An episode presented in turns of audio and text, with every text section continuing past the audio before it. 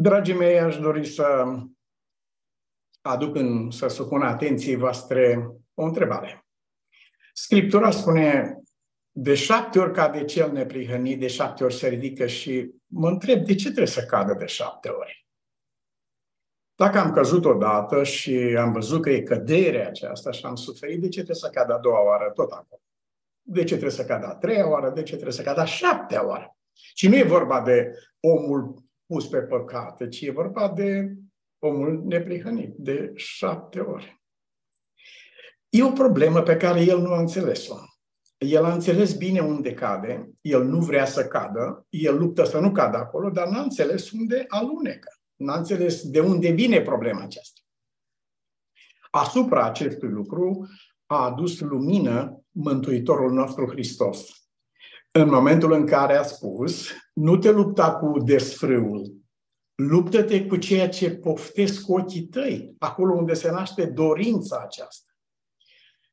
În general, cultura veacurilor și a omenirii este împământenită această idee că un om plătește pentru faptele lui. În lumina Evangheliei nu. Un om nu plătește pentru faptele lui. Un om plătește pentru dorințele lui. Și faptele lui nu sunt decât întruchiparea dorinței, vârful văzut al icebergului, dar uh, originea este alta. Și omul luptă cu faptele lui și luptă să schimbe faptele lui și de fapt nu este nicio biruință acolo, lucrurile rămân la fel. A șapte ore cade, șapte este numărul complet. Deci adică până la capăt vrea să spunem.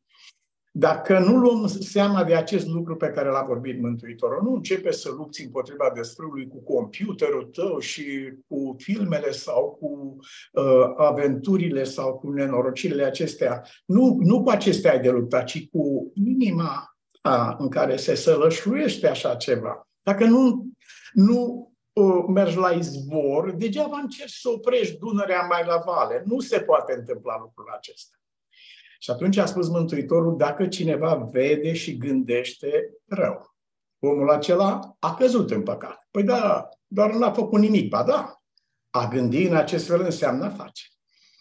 Cineva a întrebat, da, ce este într-o ghindă? Și ăsta, un, omul i-a spus, un stejar. Mai gândește-te, oh, de fapt este o pădure, că și ăsta face ghinde. Nu, no, mai gândește-te. Și când s-a mai gândit, a spus o infinitate de păduri. O singură ghindă are capacitatea să învăluie planeta într-o infinitate de păduri. Gândul acesta despre care a vorbit Mântuitorul nostru.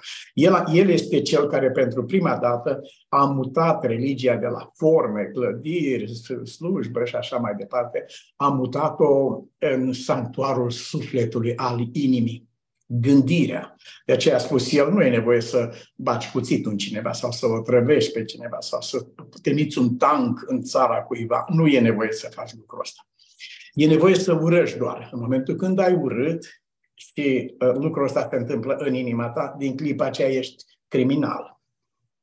Lupta pe care o duc oamenii este o luptă și o ducem noi toți aceasta. Este o luptă pierdută în momentul când are în vedere fapte. E prea târziu să lupți atunci. S-a întâmplat lucrul ăsta. Asta nu poate fi reversat. O singură instanță este în care un rău poate fi reversat și un bine poate fi născut și aceasta este la nivelul inimii. Am gândit că plătim faptele, dar de fapt prețul pe care îl plătim este da, datorat dorinței noastre și harul pe care îl obținem și binecuvântarea, binele, uh, izvorăște de acolo. Așa după cum uh, Domnul Isus Hristos a fost uh, de plin Dumnezeu și de plin om, tot la fel în dialogul acesta, în trăirea aceasta cu Dumnezeu, dorința noastră este de plin responsabilă pentru cursul vieții și destinul nostru, și Dumnezeu este de plin responsabil pentru aceste lucruri. Las deschis gândirii noastre acest aspect. Și astăzi ne vom ocupa de acest lucru. Prețul dorinței noastre. Din nou aduc înaintea voastră faptul că nu se vinde și nu se cumpără nimic, doar se schimbă. Schimbăm, nu, nu vindem, nu cumpărăm, schimbăm. Și uh, suntem chemați să fim lucizi în momentul în care facem schimbul acesta. Ce valoare primesc și ce valoare dau în schimb pentru aceasta. Și de multe ori uh, când uh, devenim conștienți de schimbul acesta, de disproporția schimbului, dacă ne-am uitat într-o oglindă, uh, am avea niște, am fi exoftalmici, ne-ar ieși ochii din cap când ne-am dat seama ce, ce era să fac, ce era să dau, pentru ce era să dau. De aceea spun că și spun cuvintele acestea așa cum a menționat și Costi la început. M-am rugat să nu fie vorba mea. Ajută-mă, Doamne, prin vorba mea, dar te rog să Tu să fii acela care torni în sufletele noastre lucrul acesta. În momentul în care ne dăm seama de valorile acestea pe care le schimbăm, atunci avem un, o clipă de luciditate. Sunt rare lucrurile acestea, dar sunt permanent posibile prin venirea noastră, simpla viețuire în prezența lui Dumnezeu. Cum spunea Petrețuțea, eu mă mișc în Domnul, mă mișc între Genesa și Apocalipsa, spunea el. Aici mi-e viața. Orice lucru fac este în prezența lui Dumnezeu. Și de, e singura cale, și aceasta este și rămâne singura cale pe care avem acces la adevăr. Am mai învățat de asemenea ieri și bineînțeles că nu am făcut decât să reîmprospătăm pentru unii dintre noi că, de fapt, Sfânta Scriptură trebuie uh, trăită și înțeleasă tridimensional. Sunt trei dimensiuni. Uh, numărul unu este oferta, numărul doi este prevenirea și numărul trei este restaurarea. Acestea sunt cele trei mari uh, idei, gânduri care sunt așezate la temelia Sfintelor Scripturi și este ca într-un sistem. Nu poți să știi poziționarea unei uh, piese, spre exemplu, decât în raport cu aceste repere. Și când aveam aceste trei repere în minte, uh, atunci uh, putem să avem acces la adevărata valoare sau adevărata poziționare a unui lucru. Deci să păstrăm aceste trei lucruri în minte când studiem Sfânta Scriptură. Acum mergem în Isaia, capitolul 55, versetul 1. Și în versetul 1 avem oferta. Observați că atât binele cât și răul, acestea nu sunt um, valori dăruite nouă, ci sunt oferte. Uh, Dumnezeu nu ne dă ceva, ci ne oferă ceva lasă loc uh, dorinței și alegerii noastre. Răul nu poate să invadeze o viață prin forță. Nu, este o ofertă. Și vis-a-vis de această ofertă, noi ne pronunțăm, într-un fel sau altul. Versetul 1 din 55 Isaia. Voi toți cei însetați, te sete de adevăr, de frumos, de bine, ai obosit cu răul și cu astea. Bun, e, tu ești omul cu care vorbește Evanghelia în clipa aceasta voi toți cei însetați, veniți la ape, chiar și cel ce nu are bani, unul sărac, băiatul nostru care a zis că a păcătuit de 70 de ori câte șapte, uh, indiferent cine este la mijloc, cel cu păcatele, cum e negura din capitolul 1 din Isaia, nimic sănătos din crește până în tălpi, uh, cineva care nu are, nu are niciun fel de, de pedigree, să zic așa, care l-ar recomanda chipurile, eu postez de două pe o săptămână, eu țin așa, eu dau așa, nu are niciun fel de pedigree, zice, vină încoace. Așa spune Domnul, vină încoace. Tu, cu tine vorbesc, care nu ai nimic și nu ai niciun fel de motiv și nu te-a recomandat nimeni, pe tine te recomand eu, spune Domnul. Vină încoace. Veniți și cumpărați bucate, veniți și cumpărați vin și lapte și a doua oară în același verset, fără bani, fără plată. Ne-a fost dat prin Harul lui Dumnezeu, fără bani, fără plată, fără fapte.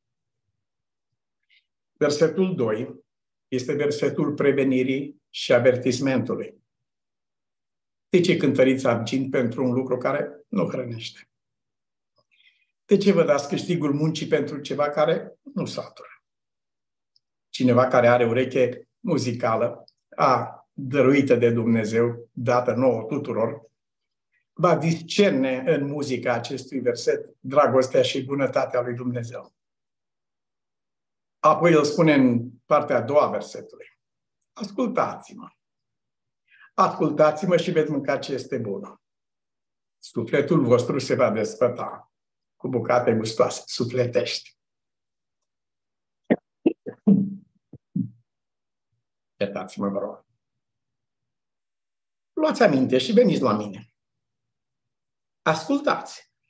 Și sufletul vostru va trăi. E vorba de sufletul vostru. Va trăi. Aceasta este oferta lui Dumnezeu. Aceasta este făgăduința, aceasta e restaurarea. Toate sunt cuprinse aici. Problema uh, este clară, aș zice, din punct de vedere uh, al ideii sau al conținutului, dar al metodei. Metoda înseamnă mult. Când a spus Mântuitorul, eu sunt calea, cuvântul ăsta în limba greacă este metodos. Eu sunt metoda. Uite-te la mine. Eu sunt metoda aceasta. Calea. Calea pe care fac un lucru sau altul, cum știm noi din limba română noastră. Astăzi, cu ajutorul lui Dumnezeu, vom urmări izvorul tuturor lucrurilor despre care a vorbit Solomon când a zis păzește-ți simțirea, gândirea, trăirea, mai mult decât orice de acolo, ies izboarele vieții. Era un preeco al cuvintelor pe care le-a spus Iisus, vezi ce se întâmplă în inima ta. Și astăzi o să învățăm câteva lucruri din viața Mântuitorului nostru cu privire la gândire. Ce fel, cum trebuie să fie gândirea noastră? Și o așez înaintea voastră un termen tehnic. Suntem chemați la o gândire tridimensională tridimensional, are în vedere ce s-a întâmplat în viață până astăzi, adică trecutul, are în vedere prezentul astăzi și are în vedere viitorul, ceea ce vine. După cum și Domnul însuși spune, cel ce a fost, cel ce era, cel ce este, cel ce vine. Deci tridimensional. Suntem chemați la lucrul acesta. Gândirea unidimensională este o suferință a sufletului, este mai degrabă o boală sunt oameni care trăiesc în trecut. Ce au suferit ei în trecut, ce au pierdut ei cu acea ocazie, cine erau ei în trecut. Și e o boală a sufletului. Omul ăsta nu vede cât e ceasul, nici nu se uită pe fereastră ce fel de vreme vine, pentru că el, este, el trăiește în trecutul lui. Este, e o boală. Este un altul care trăiește numai în prezent. El nu vrea să știe nimic de ce s-a întâmplat, el nu vrea să știe nimic de ce vine. Ați, vreți, ați citit cartea asta? Nu vreau să o citesc pentru că vreau să rămân cu această idee pe care o am acum. Păi această idee trebuie să fie măsurată și poziționată tridimensional, adică trecut, prezent și viitor. În funcție de asta îmi voi da seama de valoarea unui lucru sau altul, de prețul dorinței noastre alți oameni trăiesc în prezent. Nu există învățătura Mântuitorului în domeniul acesta care a fost mai greșit înțeleasă decât aceea care spune nu vă îngrijorați de ziua de mâine. A nu te îngrijora de ziua de mâine nu înseamnă a fi nesimțit față de ziua de mâine. Și, um, altă, alt lucru greșit, foarte greșit. Uitând ce este în urmă, uităm. Bine, bine, ai lovit cu mașina pe cineva, hai să uităm ce e în urmă. N-ai cum să faci lucrul acesta altceva înseamnă. A uita ce este în urmă nu înseamnă a ignora ce este în urmă și nu înseamnă nici a nu învăța nimic din ceea ce este în urmă. Pierdem o valoare imensă. Uneori suferința noastră este o risipă. Nu învățăm nimic din ea și o repetăm și repetăm a șaptea oară.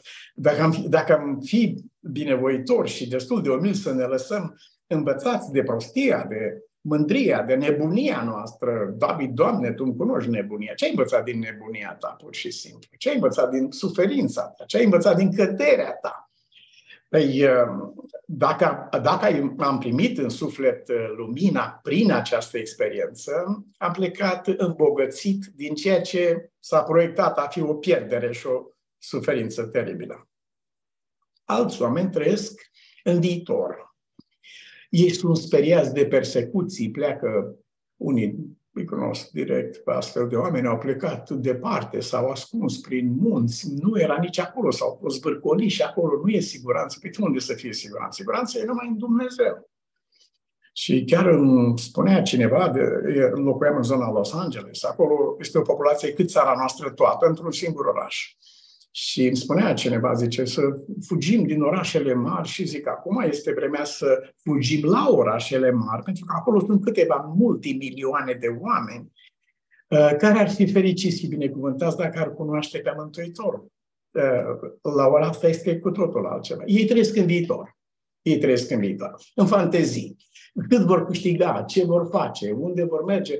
Uh, lucrul acesta este, este sănătos într-un fel, uh, dar nu singur, nu izolat de prezentul. Stai mă, frate, așa este, pot să fac asta, dar momentan am 3 lei sau uh, cât am și trebuie să fiu atent cum, cum plănuiesc ce am acum. Mâine o să văd. Uh, nu sunt uh, fata aceea cu coșul cu ou în cap care uh, pune sub cloșcă și ies, ies găinți să face o găinărie cât toate zilele. Nu, nu sunt fata aceea. Poate fi așa și poate fi chiar mai bine și mai frumos, dar deocamdată mă uit unde calc, pentru că o să calc într-o groapă și am spart toate ouăle și s-a dus cu găinăria mea și cu toate treburile astea. Gândirea noastră trebuie să fie tridimensională. Am învățat din trecut și nu, nu voi uh, spune vreodată că trecutul nu există. Trecutul există, este prezent. Astăzi nu e nimeni bol sau bolnav de amnezie. David nu e bolnav de amnezie. El spune, uh, păcatul meu stă necurmat înaintea ochilor mei. Bine, bine, dacă ai iertat, Domnul, și știu, dar trebuie să învăț ceva. Pentru că mintea omenească odată întinsă la uh, dimensiunea unei idei, asta o spune Einstein, dar este în istorie aceeași idee sub alte cuvinte. Uh, mintea odată extinsă la nivelul unei idei sau unei stări, spre exemplu, omul care a folosit droguri, omul care a desfrânat cu altcineva sau care uh, s-a produs ceva care a așezat mintea într-un astfel de context, a extins-o la nivelul unei idei și ea nu va reveni niciodată la forma în care a fost înainte de a se întâmpla acest lucru. De aceea i-a spus Domnului Uh, Adam, în ziua în care vei mânca, vei muri, adică, păi dar nu a murit în ziua aceea, da. Uh, Adam, cel care dinainte de a mânca, uh, acela nu mai există. A fost Adam cel care a mâncat, ăsta este altceva și altcineva, cel care a fost ieri schimbat, transformat astăzi. De aceea, trei dimensiuni trebuie păstrate pentru o gândire sănătoasă ieri, azi și mâine. Lucrul acesta ne va ajuta să avem acces la adevăr și la realitate. Ceea ce se întâmplă astăzi în viața noastră este sămânța de ieri. Și ceea ce se întâmplă mâine este sămânța de azi. Gândul de azi este sămânța pentru zile de mâine. Nimeni nu poate despărți aceste lucruri așa irresponsabil sau irațional. Trecutul nu poate fi uh, anulat și viitorul nu poate fi ignorat. Prezentul trebuie trăit. Dragii mei, sunt, uh, uh, sunt impresionat de ce am văzut în vieți de oameni care au gândit în acest fel și am urmărit principiul acesta în gândirea lor. Am observat elementele acestea. Ei au dus cu ei în viață totdeauna ce au învățat și ce au trăit. Ei au fost prezenți este un, un mare concept acum sub lucru, mindfulness, adică a lua aminte, a trăi în momentul ăsta în care învățăm cuvintele acestea, a fi prezent aici sau, cum spuneam, de sala de concert și, de asemenea, proiecția aceasta asupra viitorului. Nu te îngrijora de ziua de mâine nu înseamnă a fi Uh, nesimțitor față de această zi. Nu, uh, uh, nu le păda. A, a uita ce este în urmă nu înseamnă a anula sau a nega realitatea aceasta. Ci ele toate sunt transformate sub puterea Evangheliei. Este un cuvânt care circulă, îmi este greu să-l atribui unui singur om, pentru că el nu, el nu aparține unui singur om, ci este dincolo de orice fel de dimensiune din aceasta Um, locală sau momentană. Adică a fost în istorie să asculte mai multe. Și ni se spune acum nou că nu mai putem schimba începutul nostru, dar uh, putem să schimbăm um, prezentul nostru, putem să schimbăm finalul nostru. Nu putem să mai schimbăm trecutul și începutul, dar putem să schimbăm, să proiectăm un alt final. Aceasta e o idee întâlnită în diverse culturi și religii și peste tot. În Evanghelie însă, lucrurile apar diferit. În timp ce oamenii fără Evanghelie spun trecutul nu mai poate fi schimbat de nimeni, Evanghelia spune ba da. Și anume poți să-l pui în valoare. Poți să pui în valoare trecutul tău. poți să aduci cu tine ce ai învățat cu prețul unei mari suferinți, de fapt mari pierderi și probleme destul de... Un om s-a trezit la capătul vieții, care risipi total viața, dar era, avut, uh, era ultimul moment acesta când stătea lângă Isus pe cruce și a prins clipa aceasta și a schimbat direcția acolo. În momentul în care un om se întoarce la Dumnezeu, trecutul lui devine altceva, devine o școală pentru el, învață din acest trecut, Uh, evită acest trecut, învață pe un altul cu privire la el. Deci, da, trecutul se poate schimba în lumina Evangheliei. El devine un preț, o valoare în viața noastră. Aș vrea să mergem mai departe, mă grăbesc să ne încadrăm într-un anume volum de timp. Avem un moment în care uh, suntem în confuzie cu privire la direcția pe care o avem de urma și e posibil că unul din cele trei repere nu se vede bine, cum ne spuneați că v-ați rugat atâta timp și nu știi ce să... Dar dacă te uiți cu băgare de seamă, cum spune Pavel, cu mindfulness, adică cu atenție, observ că sunt repere suficiente. Alte două repere sunt acolo, care îți vor arăta direcția pe care să mergi.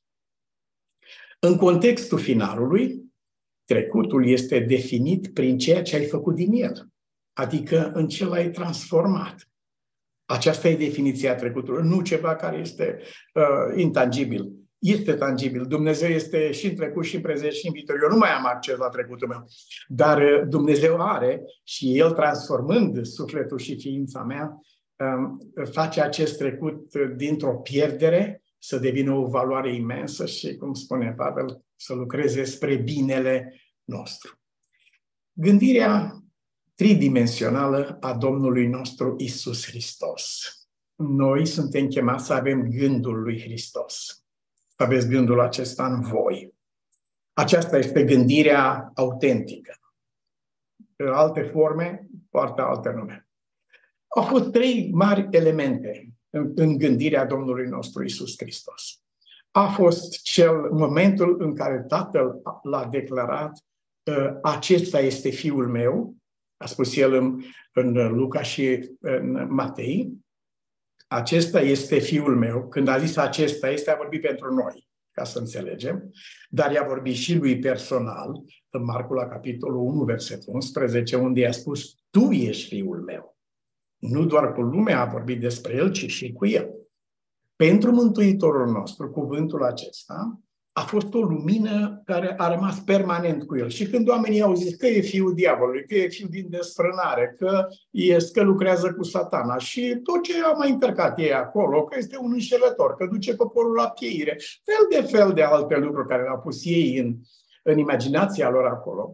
El nu a fost niciodată nici împiedicat, nici nu s-a întors din drum pe baza acestor vorbe, pentru că acorda prioritate cuvântului din trecut. Uh, tu ești fiul meu. Și acesta a rămas cu el uh, până la capăt, până pe cruce. El și-a manifestat credința în aceste cuvinte pe care Dumnezeu le-a spus. De asemenea, el a trăit în, în momentul prezent. Uh, dă-le drumul acasă. Nu, nu, la oamenii este foame leșină pe drum. Nu se poate face așa ceva. Nu înțelegi că trebuie să punem ceva în stomac, trebuie să ridicăm zahărul, sânge, nu se poate trimite lumea pe drumul. Era prezent, vreau să spun de lucrul acesta și uh, viitorul. Erau la cina Domnului și era o atmosferă așa de grea în sufletele ucenicilor și simțeau, presimțeau sfârșitul, uh, nenorocirea. Iisus trăia acest moment și a spus sufletul meu este cuprins de o întristare de moarte, dar nu e numai atât și le-a spus lor, uh, uite, vedeți, cina aceasta care o luăm, o vom lua în împărăție împreună, nou, totul, voi toate lucrurile noi și așa mai departe. Și uh, sumarizează acest, uh, această gândire, această proiecție a Mântuitorului nostru care ancorează în făgăduința lui Dumnezeu cu privire la viitor, uh, o sumarizează uh, epistola către evrei spunând Uh, pentru bucuria care îi era pusă înainte, a suferit el crucea și a disprețuit rușinea. Pentru această bucurie. Aceasta era înaintea lui. Aceasta era gândirea lui. Și acum noi suntem chemați să ne uităm la căpetenia și desăvârșirea credinței noastre. La acest fel de gândire tridimensional. la acest fel de gândire tridimensională care se desfășoară în prezența lui Dumnezeu. Dumnezeu nu este doar cineva care a fost când eram eu tânăr sau am trecut eu printr-o situație oarecare, ci este cel care este astăzi. El este același, ieri și azi și în veci. Aceleași trei perspective. Le veți găsi peste tot în Scriptură. El este același. Să ne uităm țintă la El. O, dar problema mea este aceasta, problema mea e cealaltă, ne ocupăm cu păcatul nostru, cu suferința noastră, cu căderea noastră, cu neputința, cu insuficiența noastră. Nu, nu, nu, nu, nu, să ne uităm țintă în altă parte. Și spune doar epistolă către Corinteni, când ne uităm țintă acolo, suntem transformați, nu ne transformăm, suntem transformați prin privirea aceasta la El. Cine îl privește pe El este schimbat în același tip al lui. Acum, iubiții mei, suntem înaintea lui Dumnezeu, um, în credință, spunem noi. Și dacă ne întreabă cineva unde ai fost, am fost la casa Domnului. Păi, păi la casa Domnului. Dar și ce s-a întâmplat? Păi am fost și am venit. 1 um, Cronii 16, 27 măreția și strălucirea sunt înaintea feței lui, tăria și bucuria sunt în locașul lui. Ai fost în locașul lui Dumnezeu, dacă măreția și strălucirea lui ți-a umplut sufletul și dacă tăria și bucuria lui Dumnezeu ți-a energizat ființa, atunci ai fost în locașul lui Dumnezeu. Altfel ai fost într-o casă de pe strada nu știu care, cum ne ducem așa, venim. Abia atunci poți spune că ai trăit prezența aceasta a lui Dumnezeu, ai trăit uh, interpretarea aceea profundă a operei lui Dumnezeu. Totdeauna când sufletul nostru este cuprins de o întristare de moarte, um, trebuie să avem în vedere faptul că e real, e adevărat, nu vă grăbiți să spuneți cuiva, a, imaginația ta nu mai gândi așa. Nu, omul acela trăiește această situație. Am vorbit uh, viață cu persoane care erau pe marginea, pe marginea prăpastiei și a nega lucrul acesta cuiva, mi se pare o crimă. Nu, este real. Dar nu e totul. În afară de aceasta, uite ce mai mai avem în vedere, dincolo de aceasta. Iisus a spus, uh, sufletul meu e cuprins de o întristare de moarte, dar aceasta nu e totul, bucuria care era pusă înainte. Uh, suntem la masă, acesta e trupul meu care se frânge pentru voi, acesta e sângele meu care se varsă pentru noi, acesta e legământul cel nou care nu este contract. Dar asta nu e totul. Vine ziua în care aceasta se va împlini. Deci, având totdeauna în vedere echilibrul acestor trei dimensiuni ale umblării noastre cu Dumnezeu. Acum aș dori să urmărim câteva aspecte ale vieții practice cu Domnul. Uh, economic vorbind, Mântuitorul nu a spus închide ochii sau bagă capul în nisip și deschide o firmă, fă cu tare lucruri. Nu, el spune trebuie să, să ai în minte proiecție. În trecut ce ai făcut? Păi în trecut am fost pierd de vară și n-am făcut nimic. Mă scol târziu, nu lucrez, nu mă țin de cuvânt, nu ajung la timp și uh, ce faci cu chestia asta? O bași supreș? Nu! Eu știu că sunt așa. Bun, e dacă sunt așa, Vin înaintea ta, Doamne, și te rog să mă păzești toată viața de mine însumi. Eu sunt inamicul care mă pândesc pe mine însumi la colț. Nu te duce acum, dincolo. Deci, eh, Domnul spune despre, în domeniul economic, un om, un om face calcule. Gândește dacă poate zidi acest turn cu atât sau poate nu, până la jumate și rămâne așa. Deci, deci trăiește în prezent, ține seama de trecut și uh, privește în perspectivă. Economic vorbind. Strategic vorbind îi spune despre împăratul ăsta care este în confruntare, într-o, într-o luptă de un fel sau altul. Omul acela nu merge orbește în luptă cu pieptul înaintea tancului. Nu merge orbește. El se gândește dacă poate să meargă cu 10.000 sau cu 5.000 de oameni, cât este forța. Totdeauna strategia de a face un lucru sau altul este un proces de gândire Diferența este că el e făcut cu gândul lui Hristos. Se ține seama de ce este prezența lui Dumnezeu umple gândirea noastră și gândirea noastră se raportează la aceste repere. Mântuitorul nostru, spune Petru, nu este un star între staruri, ci este steaua nordului. El arată direcția, după el se orientează, ne orientăm în viață. Până va răsări luceafărul de dimineață. Orientarea noastră este după el. De asemenea, el este uh, legat nu numai de un aspect al vieții noastre, ci de întregul vieții noastre. În noaptea aceasta te vei jura că nu mă cunoști, e un aspect. Oh, nu e adevărat lucrul ăsta, refuz să cred. Nu știu dacă ai toate datele lui Dumnezeu ca să-ți permiți să spui așa ceva. Nu ai precis. Ai mai puține date decât are Dumnezeu și ar trebui să te supui. El a zis o vorbă bună, Petru, dar a zis-o târziu. Uh, târziu pentru o anume experiență. A fost bine pentru viața lui. Doamne, Tu toate le știi. Pe dacă spunea vorba asta când i-a spus, când i-a spus, vezi că în noaptea asta se întâmplă așa ceva, dacă spunea, Doamne, Tu toate le știi, ar fi fost, istoria ar fi fost diferită. A ajuns la concluzia aceasta, dar pe calea aceea grea de hard way, cum zic uh, americanii. Având în vedere lucrul acesta, Domnul îi spune odată lui, te vei lepăda, dar nu încheie acolo. E mai mult de atât. Te vei întoarce înapoi la Dumnezeu. Și asta e a doua dimensiune. A treia dimensiune, vei umbla și vei întări pe frații tăi, ceea ce uh, completează peisajul. Dumnezeu nu dă niciodată, El duce la capăt ce are în, în toate lucrurile, sunt, El este deplin. Acum îndemnul pe care Dumnezeu ni-l îndeamnă, ni-l spune Filipen 2.5, să aveți în voi gândul care era și în Hristos Iisus.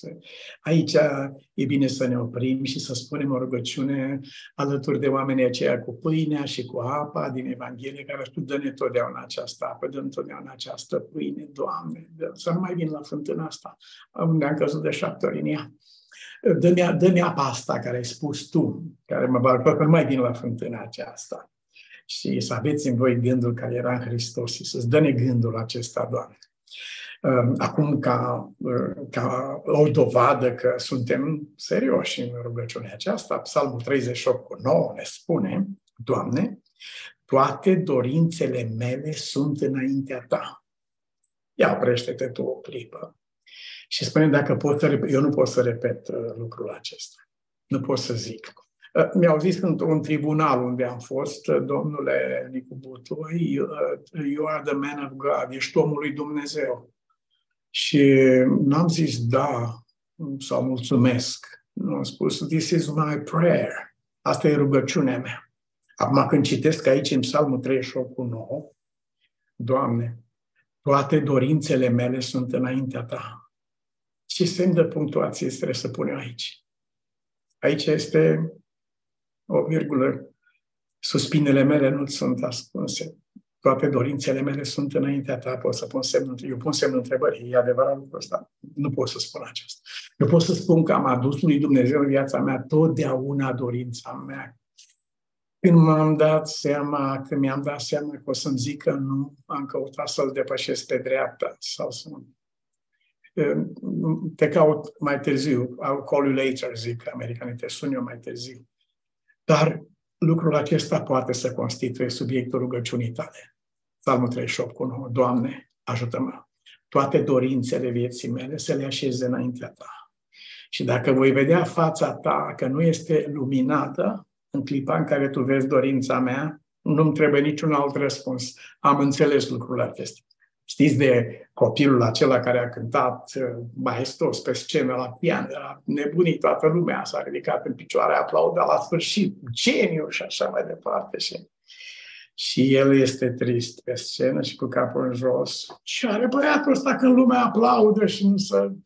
El nu se uita în sală la aplaudaci, ci el se uita la balcon la profesorul lui de pian, care îl privea cu tristețe pentru că el cântase imens mai bine în timpul repetiției decât a cântat în timpul concertului. Știți voi că așa se mai întâmplă pe la cor, pe la solo, pe la una alta și mai ales în viața noastră.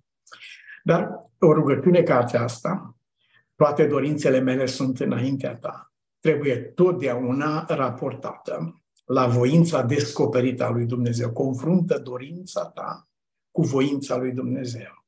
Acolo vei înțelege tu care este prețul dorinței tale. Acolo este singurul loc în care răul poate fi biruit și binele poate fi născut. În domeniul și la nivelul dorințelor. Și suferința mea, lupta mea cu mine însumi, înclinațiile mele, nebuniile mele, prostiile mele, hotărârile mele, ruinele mele, nu sunt ascunse, spune în Psalmul 38 9. Uh, și Domnul spune, dă mie ruinele tale să vezi ce pot face din lucrul acesta. Fiule, dăm cu acea inima ta, nu pot, Doamne, că e bolnavă și Ia uite așa și dă-mi coace, dă, dă mie, dă mie inima ta și ochii tăi vor ajunge să găsească plăcere în căile mele. Și acum um, uh, făgăduința lui Dumnezeu este tot uh, Psalm 145 cu 19, Domnul împlinește dorințele celor ce se tem de El. Le aude strigătul și scapă. Aici e frumos, dar uh, aș vrea să mai adaug o rugăciune. Împlinește dorința aceasta, Doamne, pe care tu, despre care Tu vorbești de bine dar te rog să nu împlinești niciodată, oricât m-ar durea, cât m-ar rușina, cât m-ar chinui, să nu împlinești niciodată dorința aceea care s-a născut în mine în absența ta. Să nu se întâmple niciodată lucrul acesta. Nu te uita la mine că mă doare, că mă chinui, că nu mai am răbdare, sau indiferent cum mă zvârcolesc, du la bun sfârșit ce ai început și eu îți spun cu mintea întreagă. Acum, nu când sunt beat de mânie sau de alte lucruri, îți spun cu mintea întreagă. Acum, niciodată nu mi împlinit, Doamne, dorința aceea care nu a izvorât de la Tine. Și urarea din Psalmul 20, versetul 5. Domnul să-ți asculte dorințele tale. Lucrul acesta nu vorbește despre dorinți, ci vorbește despre transformarea lor din cele firești pământești sau drăcești în dorinți care pot fi primite înaintea lui Dumnezeu. Spunea, nu vă rugați în așa fel încât rugăciunea să fie auzită, adică să fie curată de agenda, de prejudecăți, de planuri, de liberă și, și curată înaintea lui Dumnezeu. Aici să aducă Dumnezeu dorințele noastre să fie de așa natură încât Dumnezeu să le asculte. Amin.